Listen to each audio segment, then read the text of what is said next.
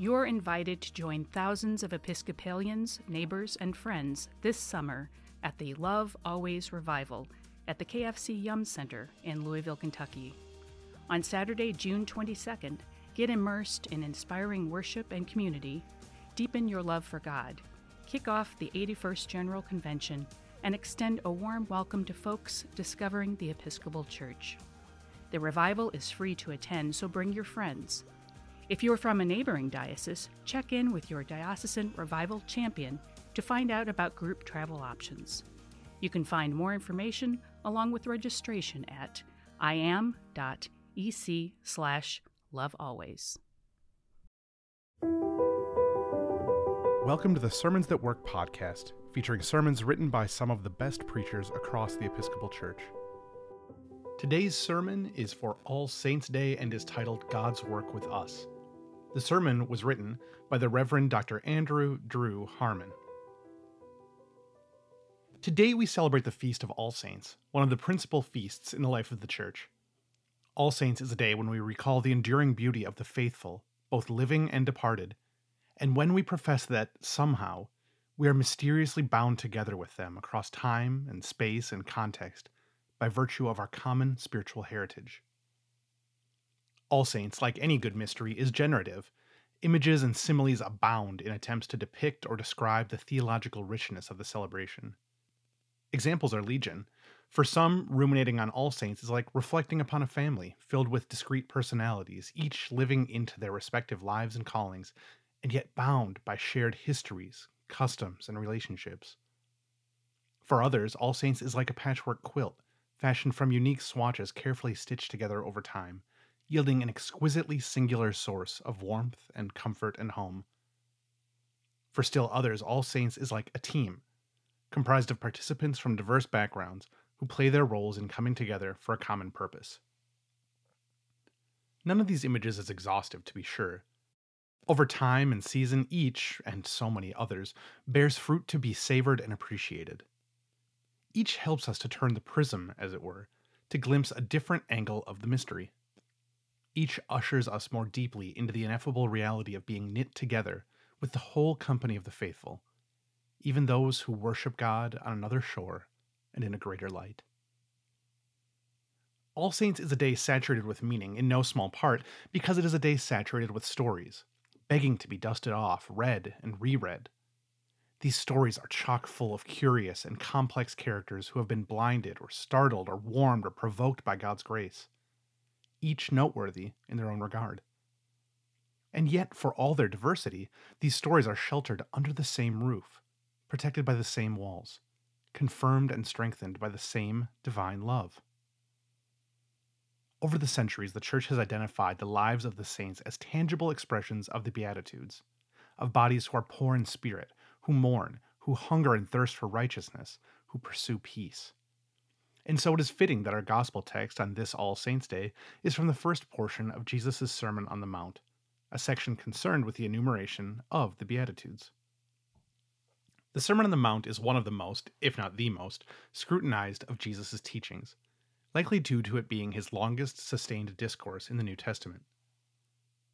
Individuals from every background and vocation have pored over the sermon's words and phrases, searching for moral guidance, scholarly revelation, and spiritual insight for their lives of faith. Much ink has been spilled in efforts to extract every bit of nuance and significance and profundity from Jesus' words. Yet for every volume penned, there are four besides. For every novel interpretation, there are a thousand wonderings. Though Jesus uttered these words millennia ago, they still demand our attention and prayers to be digested steadily and slowly as we seek the ways God would have us to go. But if you chew long enough, carry this or that statement from Jesus to what appears its logical conclusion, you are bound to find some less than appetizing parts, some bits that are tough to swallow. One of the challenges in sitting with the list of the Beatitudes, and there are many, is that they can quickly embarrass our well intentioned pursuits of holiness. For those of us who are not sufficiently poor, or persecuted, or actively brokering peace, Jesus' teachings can leave us stuck between the rock of apathy and the hard place of shame. Apathetic at our obvious inability to climb the moral mountains of faith, or shameful at our repeated failure for not embodying this new law the sermon prescribes. Both of these responses can cultivate resentment. Resentment toward the Beatitudes themselves, even resentment toward those who have purportedly lived in accord with them. Wherever the resentment might fall, either on Jesus' teaching or on those who seem to follow it to a T, we can be left in a frustrating place.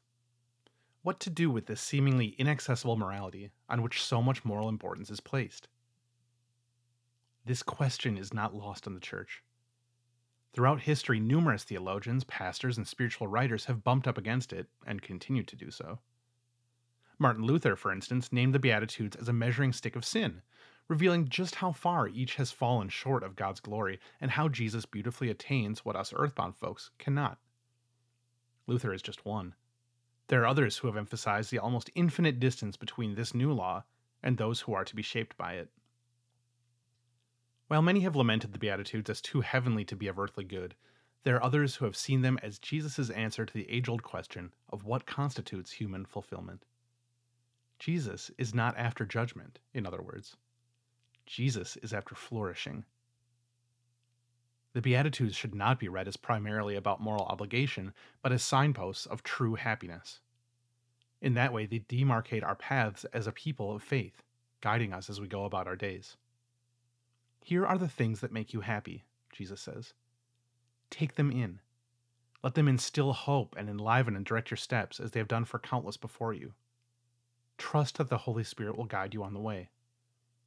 This is precisely what we see over and over in the lives of the saints. We see individuals in their humanity who sought the narrow path of poverty, meekness, mercy, and purity, and we name them as deeply fulfilled, as truly happy, opening up this well worn, narrow way in the forest of debilitating grief or agonizing doubt or social unrest. This is simply another way of saying that what is so extraordinary about the saints is the ways in which their ordinary lives unfolded, page by grace filled page. The saints are those for whom God's love has seeped into the cracks and crevices of the human condition to encourage new ways of seeing themselves and the world and God. Telling the saints' stories are ways not to belittle our own piety or moral judgments, but to repeatedly remind ourselves of how God has worked with, and will continue to work with, generation after generation in the Church for the fulfilling and elevating of humanity. It is a deep and beautiful mystery that this day we count ourselves members of this great family of faith. It is a deep and beautiful mystery that we are invited to locate our stories among those of martyrs and confessors from millennia past, and to declare boldly the same thread of love running through them all. Might we receive that as a gift this day? And might we be given grace to roll over the glories of the saints, seeing them as honest examples of God at work in our midst, and encouragement for the tough task of living this side of heaven. Amen. The Reverend Dr. Andrew Harmon is the Senior Associate Rector at St. James Episcopal Church in Baton Rouge, Louisiana. Prior to his coming to St. James, he served as a parish priest in the Diocese of North Carolina. In addition to parish ministry, he has worked in university ministries at Clemson University, retirement community chaplaincy, and as an undergraduate theology instructor at Marquette University, where he completed his PhD in historical theology. Sermons That Work is an offering of the Episcopal Church's Office of Communication. For more free resources, including sermons, Bible studies, bulletin inserts, and more, visit episcopalchurch.org/sermons.